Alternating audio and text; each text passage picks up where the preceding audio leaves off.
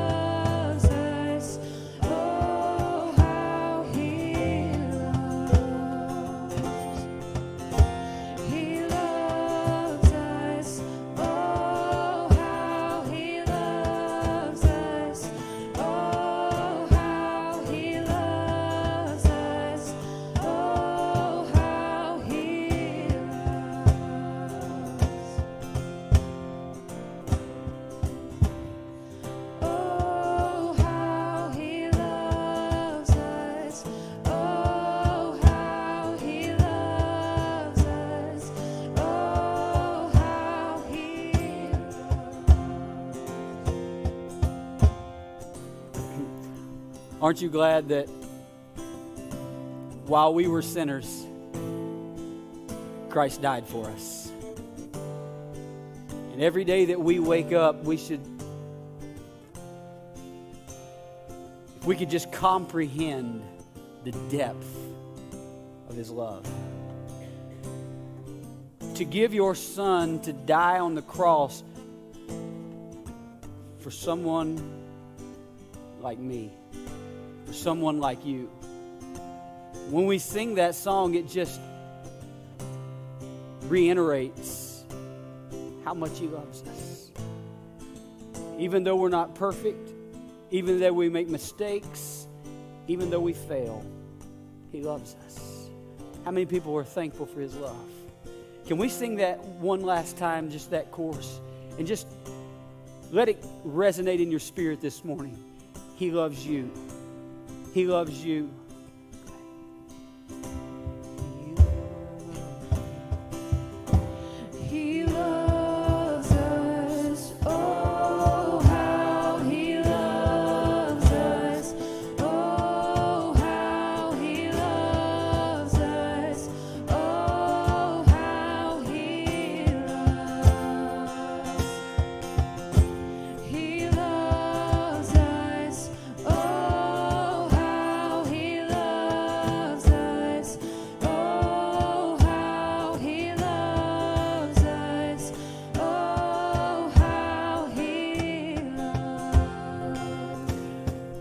Father, I thank you for your love that's unconditional, never ending or changing.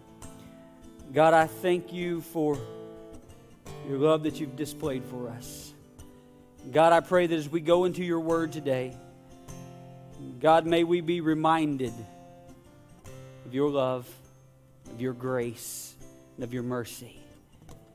God, I pray that as we continue to reach out to a lost, hurting world, Father, that you will let us be a testament of your love. When people look at us, may they understand and realize that it's only because of your love that we can walk free. Father, we love you. We praise you in Jesus' name. And everyone said, Amen and amen. Look at somebody and let them know that you are glad that they're at Gateway Church on this rainy first Sunday in September. It's hard to believe it's the first Sunday of September. Um, next week, we've been uh, promoting this and talking about it, but next week we will be having uh, what we call game day. And what that is, is uh, we all get together and we eat. Uh, we have, uh, we're going to be having food after second service. Uh, we'll be having, uh, we'll have football games and uh, we'll have some games set up for, for the kids and, and for the adults. And it's just a good time to be able to get together and fellowship. And so that will be next week. And we are looking forward to just being able to, to spend a little time together after church. I, I, I love doing life in circles.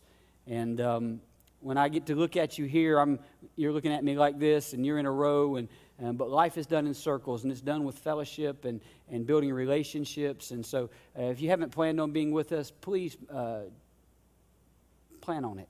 And it's, it's a good time. Something else I want to make you aware of, and maybe you want to be a part of. Um, this month is uh, Childhood Cancer Awareness Month. And uh, we have a, a, young boy that is connected with our church. Uh, some family goes here, and they've actually, um, before he got sick, they were coming. And um, but he was diagnosed with leukemia, and uh, his name is Jax. And um, so he's been going through treatment, and um, he had this idea. He goes to uh, Hoops, which is a, a, cancer treatment up in Huntington, and uh, every time that, that a child is, gets uh, treatment uh, they give them a toy or they have snacks for them. And, and so Jax got an idea, and he said, I would love to be able to give back. He said, They've been so good to me. And uh, so for this month, they are collecting uh, toys, new toys, um, snacks, and, and up until the 27th. And so on the 27th, then they're going to come and collect them, and, and Jax is going to, they're going to take them to uh, the cancer center there in Huntington and give those, uh, give those donations to uh, the, the cancer center so that they can pass those on to their patients and, and families. And so, what we're asking you to do is if you'd like to be a part of that, uh, I put a post out on our uh, church Facebook page. If you didn't see that, if you have, if you want some more information, we'll be happy to, to tell you. We'll have boxes back at the back, and you can bring those, or we'll make uh, arrangements to get whatever it is that, that you would like to, to donate. Uh, but they, they called me and asked me if our church would like to be a part of it, and I said absolutely. Uh, so that is, we'll be doing that all month if you'd like to participate in that. Last uh, two weeks, we've been talking about the book of Philippians. And we've been looking at how that uh, in order for us to become like Christ, we have to make some strategic decisions. Have you ever looked at someone's life and, and maybe they've got a nice big house and you drive by and you think must be nice? Anybody ever thought that? Come on, don't lie. Just a little bit of resentment comes up in your heart, and it must be nice. Or you look at somebody's marriage, and you know you, you and your spouse, you know, you're throwing skilling, uh, skillets at people, at each other, and, and shoes, and then you look at, you know, this perfect couple, and you think it must be nice. We look at situations like that, and you think, man, they're so blessed. They're so lucky. And we look at it and we think, you know, that they just must be more favored than I am. God must love them more. You ever thought that? God must love them more than He loves me. They're more favored than I am. The reality is that that's not how it works. Things that take place in our lives, uh, often they don't just happen. They come through a series of right choices. And so we've been talking about how that in order for us to become like Christ, we have to make some right choices. It's not by chance, it's not just going to happen. We have to make some choices. The kingdom of God has always been that way. Think about it. Back in the very beginning, in the book of Genesis, God gave Adam and Eve a choice. He said, Here's the tree of life, here's the tree of death. And then he was even nice enough to look at them and say, Choose this one. They didn't. They didn't understand or realize that what God had and what God had for them and the choice that He had told them to make was for their best interest. Paul knew what was best. Here he is sitting in Rome. He's writing the prison epistles and, and he's writing the book of Philippians to the church at Philippi. And in chapter 1, Paul says, Now remember, the book of Philippians was a book that he was writing to tell them, Hey, you're doing a good job. It wasn't a book of reprimand. And so in chapter 1, he said, I'm so glad that you've been confident to choose the grace of God. You, have been confident to understand that the, the one that started a good work in you is going to finish it. He said, even though you might have some stumbles, even though you're going to have some struggles, at the end of the day, it's going to be God that's going to finish writing your story. You may do things that maybe edit the story, or people may do things to you that you feel that have edited the story. But in the end, when it's all said and done, Paul said it's going to be God who finishes it.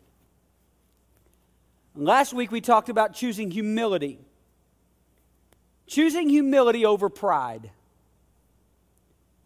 Well, why should we choose humility? Well, if we want to be like and follow and model Christ, humility is a must. Because when we look at the life of, of Jesus, he was always choosing to humble himself. The reason that he could humble himself was because he understood who he was. And if we're going to be able to, to do the same, to be like him, to model this humility, we have to understand who we are. Who are we? We are child of the king. We are sons and daughters of the king. There's no nothing, no title that could be higher or greater than that. So when we can know who we are, then we can go low. When we know who we are, then we can identify with man. When we know who we are, we can obey God. When we know who we are, we don't mind to serve. When we know who we are, we don't mind to sacrifice. Because we understand that on our way down, when we humble ourselves, that God will lift us up. Today, I want to look at chapter 3. And in chapter 3, we're going to talk about choosing to press. I'm not talking about basketball. Choosing to press. The word press is mentioned a couple of times in chapter 3. In Philippians chapter 3, the first, or in verse 14, it says, I press on toward the goal to win the prize for which God has called me heavenward in Christ Jesus. When we look at this word, and, and we look at the word press, what we understand is, is when we press, it's not passive, but it's passionate. Being passive never obtained anything. Paul will tell us about that later on in this chapter. He said, I want to get a hold of the one who got a hold of me. So we define the word press as to steadily apply forward force or weight. Anybody ever go Black, Black Friday shopping? Come on, anybody do it? Listen, how many people you went Black Friday shopping when, when it was really Black Friday shopping? And what I'm saying is, is that, that they've taken all the fun out of it now. I mean, now you go in and they give you a little ticket, and if you get a ticket, if you just show up, you know, within this certain amount of time, you're going to get your big screen TV. That's horrible. This generation's soft. Listen, when, when, when it was really Black Friday shopping, you got up, you waited in line, you went to Walmart, and you stood in that aisle around those pallets and they had them all wrapped up, and you had your eyes on every one because you knew that you weren't supposed to open that pallet until the time. And if anybody tried to open that pallet, it was going to be trouble. And so you're standing there and you're waiting for them just to, to come through and cut them, to, to open those pallets. You're going to get the item that you want, that, that you wanted. You're going to fight for your TV. It didn't matter what you had to do. Listen, I know, we know people who have broken bones on Black Friday trying to get a big screen TV. It was serious. They were going to press, they were going to get that thing that they wanted. Can I tell you that we have an opportunity to get a hold of something even better? We have the opportunity to, to, to get a hold of the one who died for us. We have a chance to embrace the one who saved us, who allows us to walk in freedom. And so when we look at the book, the chapter 3 of Philippians, there are some things that we have to understand and we need to realize that we're going to have to press through. If we're going to get everything that God has for us, we have to press through. But in order for us to do that, we have to ask ourselves the question do we really want to obtain all that God has for us? Do we really want to obtain it? Or are we satisfied living the way we're living right now? If you decide that you want to get in the best shape of your life, you're going to have to press. Sometimes you may press a little bit and think, well, maybe I don't look so bad after all. That's too hard. It can't be that way when it comes to Christ. Christ said, if you want to get everything that I have for you, you're going to have to press through some things. Paul says the first thing that we have to do is we have to press past religion. Press past religion. In the first verse of chapter 3 of Philippians, Paul basically says, Listen, I want to protect you from religion. Because Paul understood what it was like to be religious. He said, I thought I was someone, you know, I was circumcised on the eighth day, which was a, a big deal to the Jews. I, I was the stock of Israel. He said, I was doing all the things, the, the religious things that I thought I was supposed to do. But then in verse 7, he writes this But whatever were gains to me, I now consider loss for the sake of Christ. Paul said, I did everything right on the outside, but there was a problem. I didn't know God. I didn't know God. He said, I was so steeped in religion, but I didn't really know Him. We look at our world today and we look at the church today and we think, is that where we are? There are people who they do all the right things. There's some of you sitting here this morning, you're thinking, man, I got up on a Sunday morning, I braved the weather, and I'm sitting here. I've done the right things. But do you really know Him?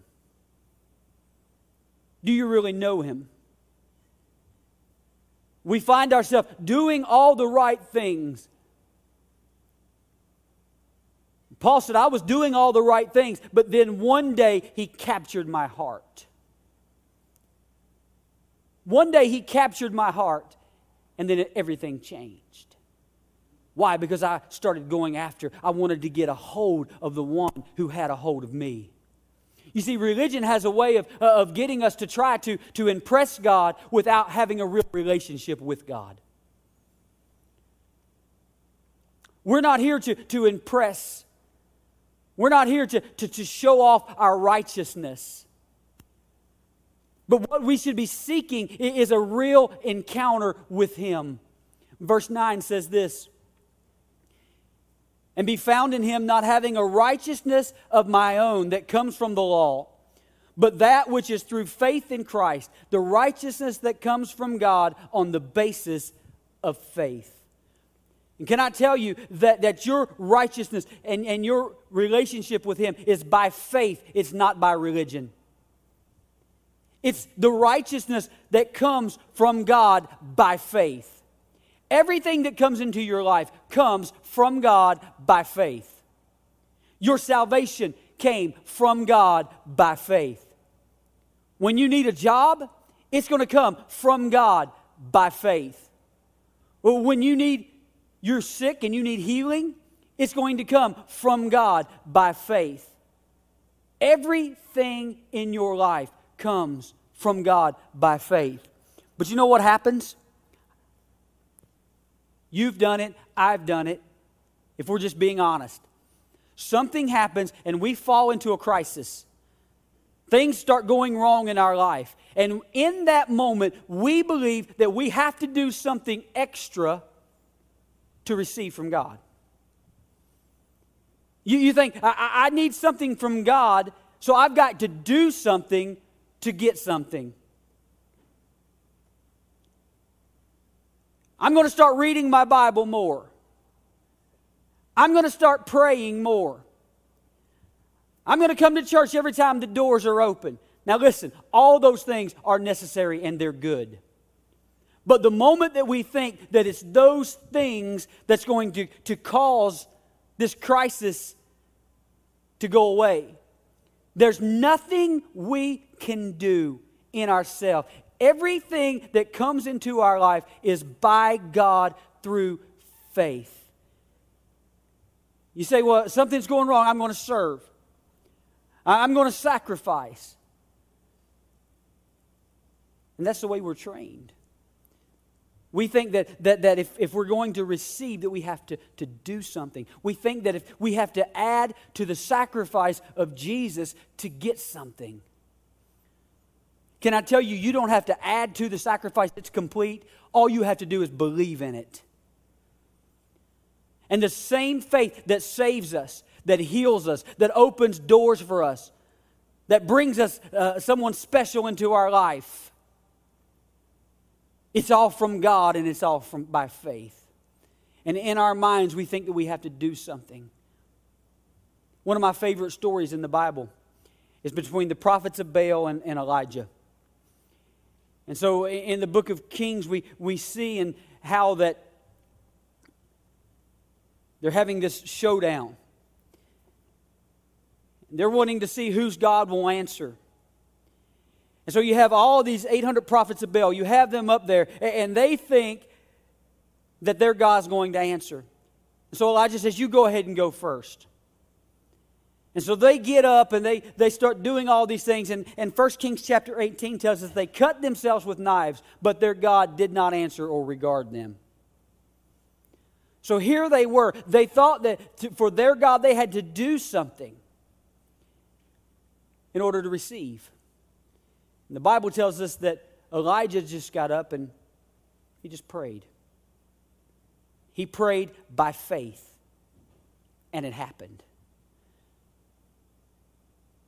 The sacrifices were consumed, the water was consumed, everything on the altar was consumed. What did Elijah have to do? He just had to have faith. But there's something about religion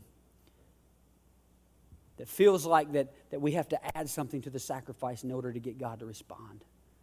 Listen, the greatest sacrifice has already been made. All we have to do, do is believe in it. We have to press past religion. The Bible says to the Bible tells us to approach the throne of grace. It doesn't say anything about approaching the throne of law and trying to impress God. He says, You just come to me, and I will do for you what I did for you when I saved you. Through faith, you can receive. Second thing we have to press past, we have to press past our flesh. We have to press past our flesh. Listen, our flesh loves to be soothed and pampered. But in verse 10, Paul says this. He says, I want to know Christ. Yes, to know the power of his resurrection and participation in his sufferings, becoming like him in his death. What could possess Paul to write something like this? He said, I want to know Christ and I want to know what it was like in his sufferings and I want to become like him even the way he was in his death. Why could and how could Paul write that? It's because Paul understood and realized that suffering wasn't a penalty, but it was a privilege. He understood that suffering is an invitation. Real victory comes when we understand how he suffered and how he denied his flesh and how that we must do the same. We have to die to our flesh. We have to die to ourselves. When we do that, we get to experience this great invitation that he calls resurrection. 2 Timothy chapter 2 verse 12. He said if we endure, we will always reign with him. If we disown him, we will also he will also disown us. Listen, when I read the Bible and, and I see everything and I think, yes, I want to reign with him. I mean, who wouldn't want to, to be to reign? But then we begin to understand and realize that we have to go through some suffering. You'll never be victorious until you deny your flesh, until you die to yourself. The Bible says that, that he that looks to, to save his life will actually lose it. If you always yield to your flesh, you're going to live defeated. The people that live defeated are the people who yield to their flesh instead of dying to it. Let's think about it. I, I have people come to me, you know, Pastor, I'm struggling here, and, you know, I'm, I'm going through this and I'm going through that. And, and, and then you begin to, to, to look at their lives, and it's right. They're not reigning, they're being defeated. Why is that? It's because they're not dying to themselves, they're not yielding to their flesh. It's shown in, the first and last temptation of Jesus. First temptation of Jesus, the devil said, Turn this stone into bread. In other words, he was saying, Satisfy your flesh. Jesus said, My flesh can't satisfy me. What he actually said was, Man cannot live by bread alone, but by every word that proceeds out of the mouth of the Father. The enemy will tell you that your flesh can satisfy you, and it's a lie. Your flesh can never satisfy you. Your flesh will actually defeat you. And when Jesus was tempted, he understood that it wouldn't satisfy him. The last temptation of Jesus was when they said, If you're really the Christ, come down from the cross and save yourself. He didn't save himself, he died to himself. He had the power to come off the cross, but he didn't. He had the power to turn the stone into bread, but he didn't. You look at your life, or I look at my life. Do we have the power to satisfy our flesh? Yes, we do. Do we have the power to, to save ourselves? Yes, we do. We can save ourselves from, from being an outcast or maybe being looked at as, oh, that's one of those Christians. I mean, you look at Peter. Peter had the power to save himself, and he did. They came to him and said, Aren't you? And he said, No, not me. I don't know who you're talking about. He denied Christ instead of denying himself. And Paul is telling us if you're ever going to get, if you're going to get to what God has for you, you have to be willing to press past. You have to keep pressing. You have to press past religion. You have to press past your flesh. The third thing we have to press past we have to press past our past. Press past my past. If I were to ask you, how many people have something in your past that either embarrasses you, that you're ashamed of, or that you live with guilt? I'm sure that, now there probably would be one smart aleck that wouldn't raise their hand, but everybody that's telling the truth, you would raise your hand. You would say, Yeah, there's, you know, I, I really shouldn't have cut that guy off in traffic because I didn't like his bumper sticker. We all have things in our past. We all have things that, that we're embarrassed of, that we're ashamed of. We have things that, that we, we lay down at night and, and we feel guilty about. But if we're ever going to obtain all that God has for us, we have to learn to press past it. Verse 12 and 13. Paul says, Not that I have already obtained all of this or have already arrived at my goal, but I press on to take hold of that for which Christ Jesus took hold of me. Brothers and sisters, I do not consider myself yet to have taken hold of it, but one thing I do forgetting what is behind and straining toward what is ahead. He said, I press on. I press on. You will never reach your destiny looking through the rearview mirror.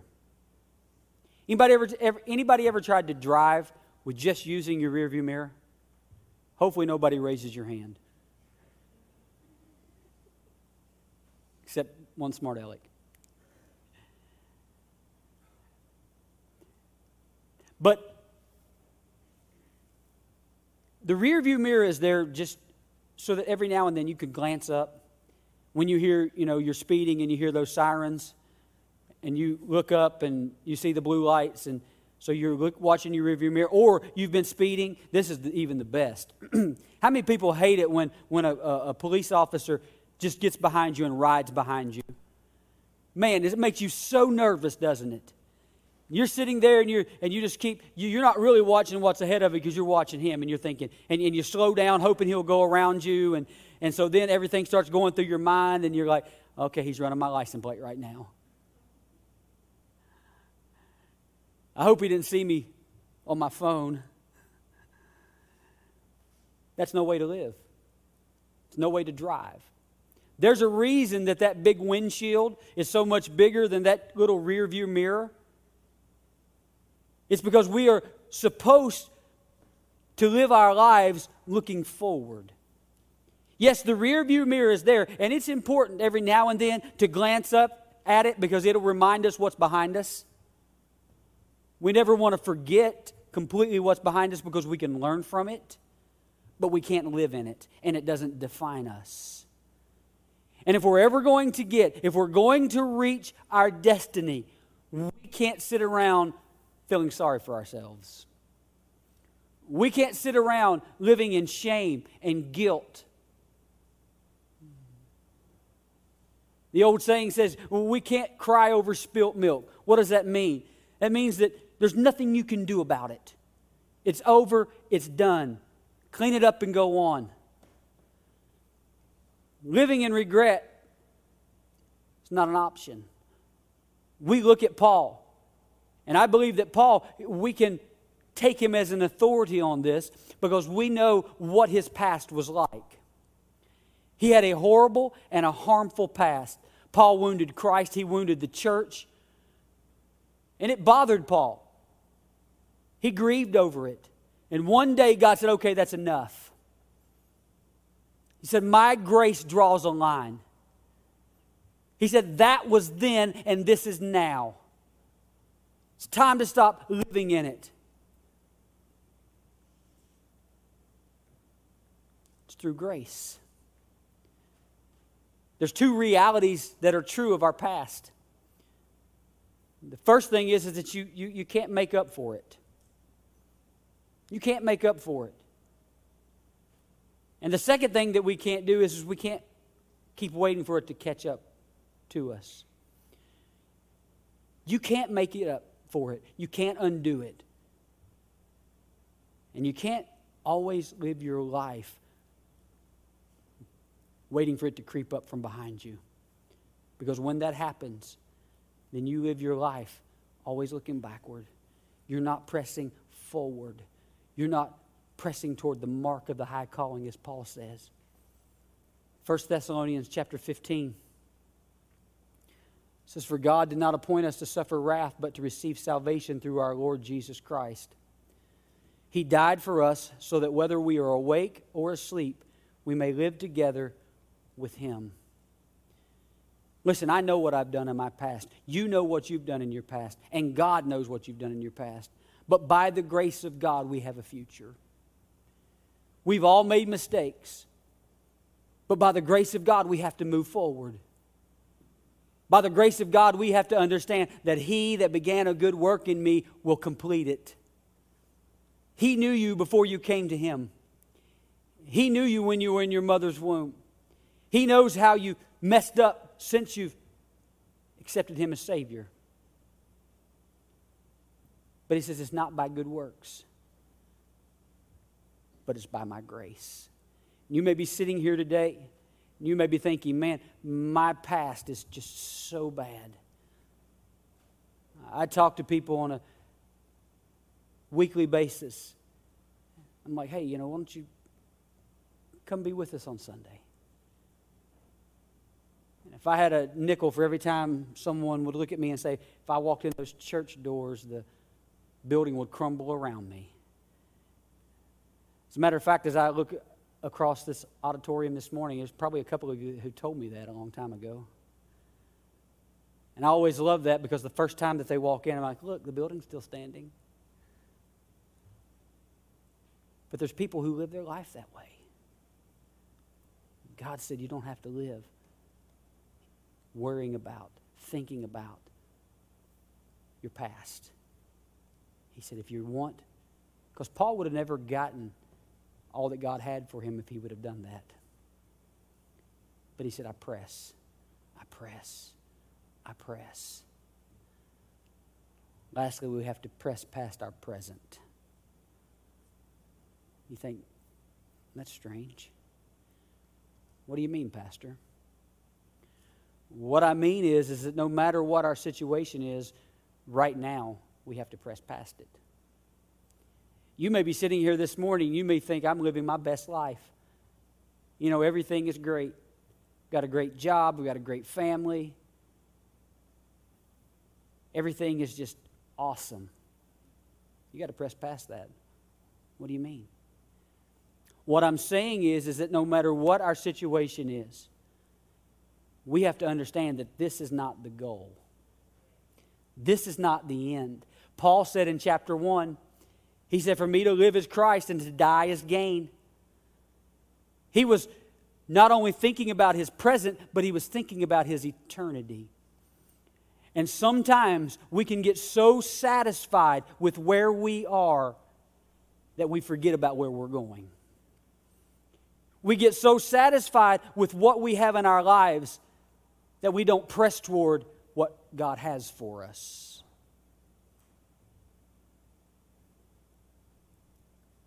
We have to ask ourselves this question Do we really believe Christ is coming back? Do we really believe that heaven is a real place? Do we really believe that our life, our best life, is yet to come with Him? You see, we will be able to experience things then that we cannot experience here on earth. I love America. I know we have some issues, but I still think it's the greatest planet. Yeah, the greatest planet. The greatest country on this planet. But here's something I have to understand I'm not a citizen of America first. Philippians chapter 3, verse 20 and 21 says, But our citizenship is in heaven and we eagerly await a Savior from there, the Lord Jesus Christ, who, by the power that enables him to bring everything under his control, will transform our lowly bodies so that they will be like his glorious body. He's saying, Listen, I'm a citizen of heaven. And when we get to heaven, we're going to have rights and privileges that we don't have here. We have a lot of rights and privileges living in this country. We want to go to a ball game, we go to a ball game. If we whatever, we have rights and we have privileges. But can I tell you that the rights and privileges that we have here do not compare to what we have in heaven. In heaven, we have the right to be with the resurrected Christ. The Bible says to be absent from the body is to be present with the Lord. When we get to heaven, we won't have to worry about religion anymore. We won't have anybody fighting over whether Adam had a belly button or not. We won't be fighting over doctrine or, or denomination. When we get to heaven, we won't be battling over any of that. When we get to heaven, we'll have a resurrected body.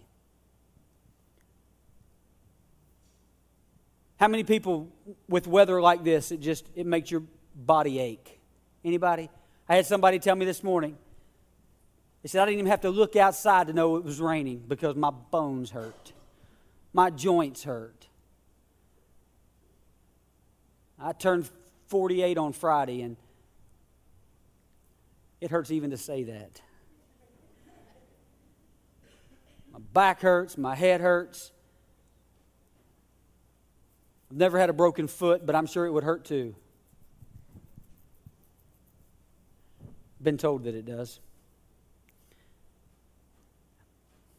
But when I get to heaven, I won't have to worry about my flesh because I have a resurrected body. When I get to heaven, I'll have a resurrected life. It says he'll wipe away every tear. Your shame, your guilt, your past. I won't have to worry about pressing past religion because I'll be with the resurrected Christ I won't have to worry about my flesh because I'll have a resurrected body. I won't have to worry about my past because I have a resurrected life. Those are the privileges and the rights citizens of heaven.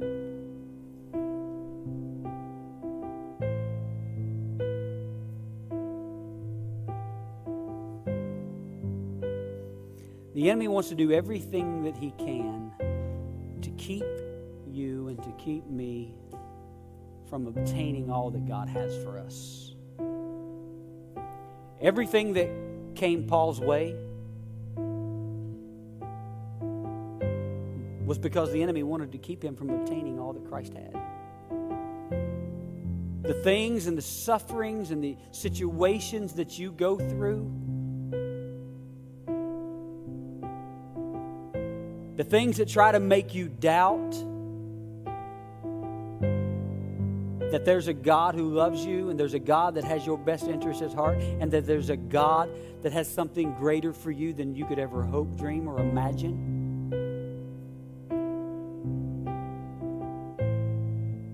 And there's going to be times in your life that you want to throw up your hands and that you want to quit.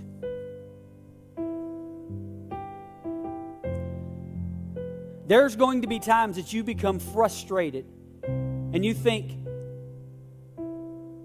it doesn't matter. I'm not doing any good. Things aren't changing. Listen, there's nothing more frustrating than say,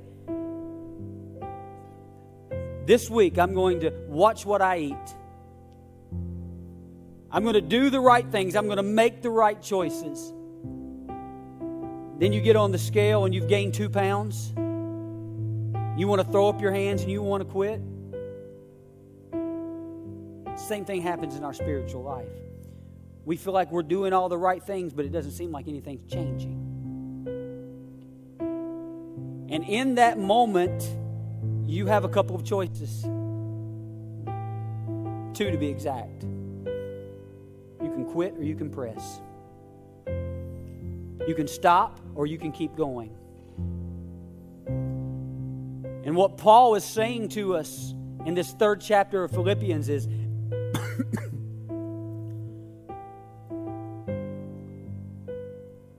he's saying, I choose to press. He had the opportunity to quit. You read his story after he came to Christ. I mean, he's writing these from prison.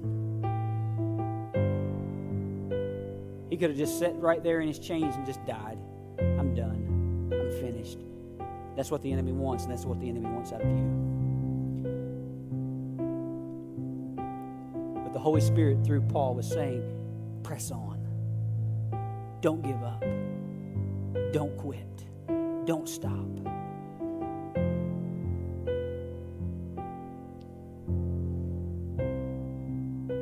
From God by faith.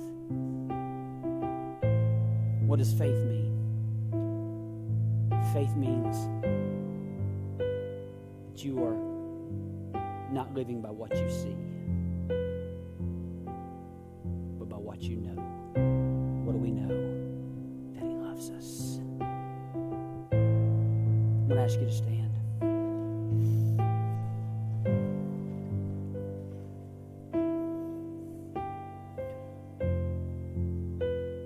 With every head bowed and every eye closed, I.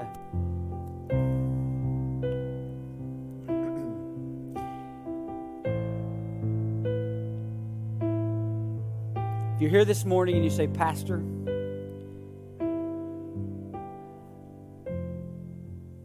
I really want what God has for me. I want to obtain it. But I'm at a point in my life right now that tired. I'm weary.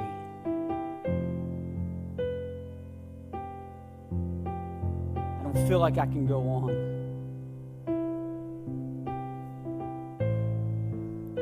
I'm hurt.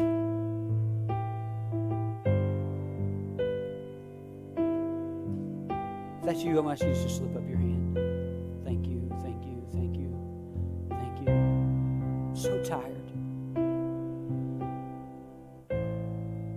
trying to do all the right things.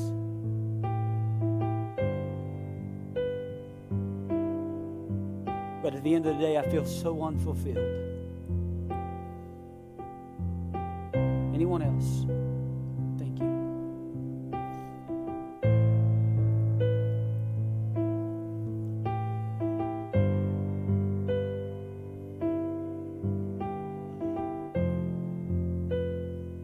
God wants you to know that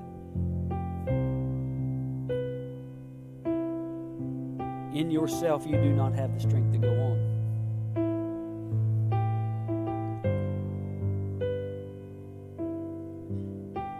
But this morning, He wants you to know that He's fighting for you. He's walking with you. He sees right where you are.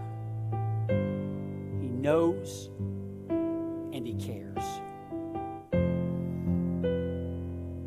And in those moments that you feel like quitting, He says, press. Press. As they begin to sing, if you raised your hand, I'm going to ask you to join us at this altar. We're going to pray with you. We're going to believe with you.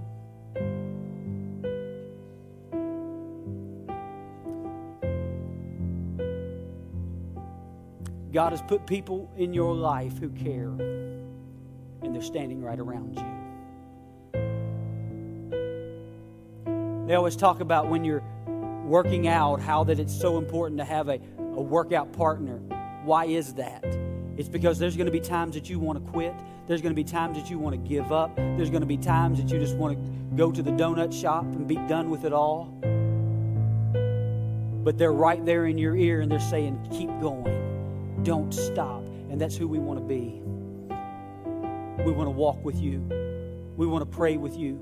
We want to be that partner that helps you keep pressing. Why? Because we want you to have the best life with Christ. So if you raised your hand as they begin to sing and as I pray, I'm going to ask you don't hesitate. Come and stand at this altar and kneel at this altar and let us pray with you. Let us help you press through what you're going through.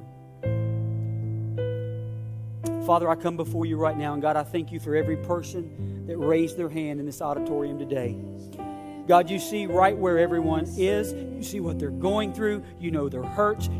You know their struggles. You know what the enemy is hitting them with, what he's telling them. Father, right now, I pray that you will break every chain. God, every moment that we feel like that we want to stop, that we want to give up, that we want to quit, Father, I pray that we press, that we press. God, that you give us the strength to keep going. God, Father, I'm believing, God, that there's going to be people today that press on, that keep pressing, that keep going. Father, I pray, God, for those who are sitting here today, God, who are hurting, who don't understand why they're going through what they're going through, God, allow them to know that you're with them. God, that you care. God, that you want nothing more for them than what's best. But God, it doesn't happen by chance. God, we have to make the choice to keep pressing, to not give up. God, thank you for your love.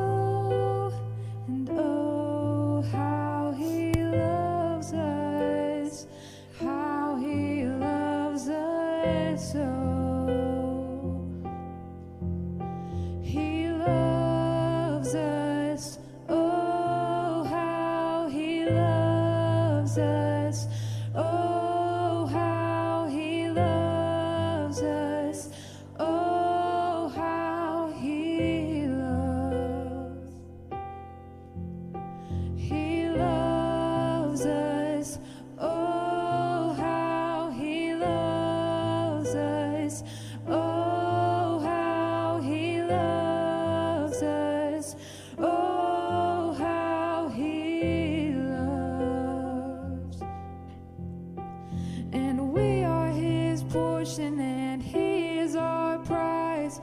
Drawn to redemption by the grace in his eyes. If his grace is an ocean, we're all sinking. And heaven meets earth like a sloppy wet kiss, and my heart turns violently inside of my chest. I don't have time think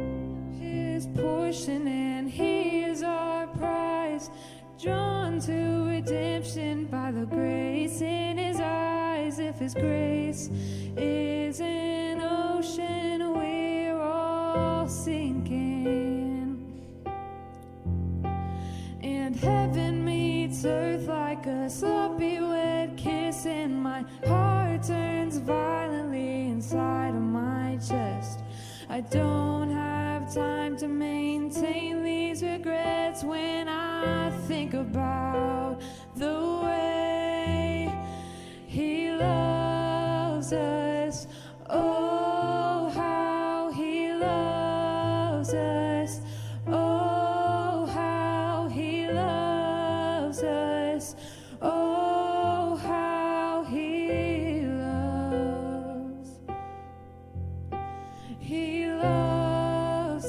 You declare that this morning? Oh, how he loves us. Regardless of what you feel, He oh, loves you. How he loves us. Oh, how he loves. Father, I'm so thankful for your love. God, I'm so thankful that you loved us while we were yet sinners. God, I pray that as we go through our day and through our week, God, that when the enemy tempts us to try to make us believe that we're all alone. God, remind us of your love.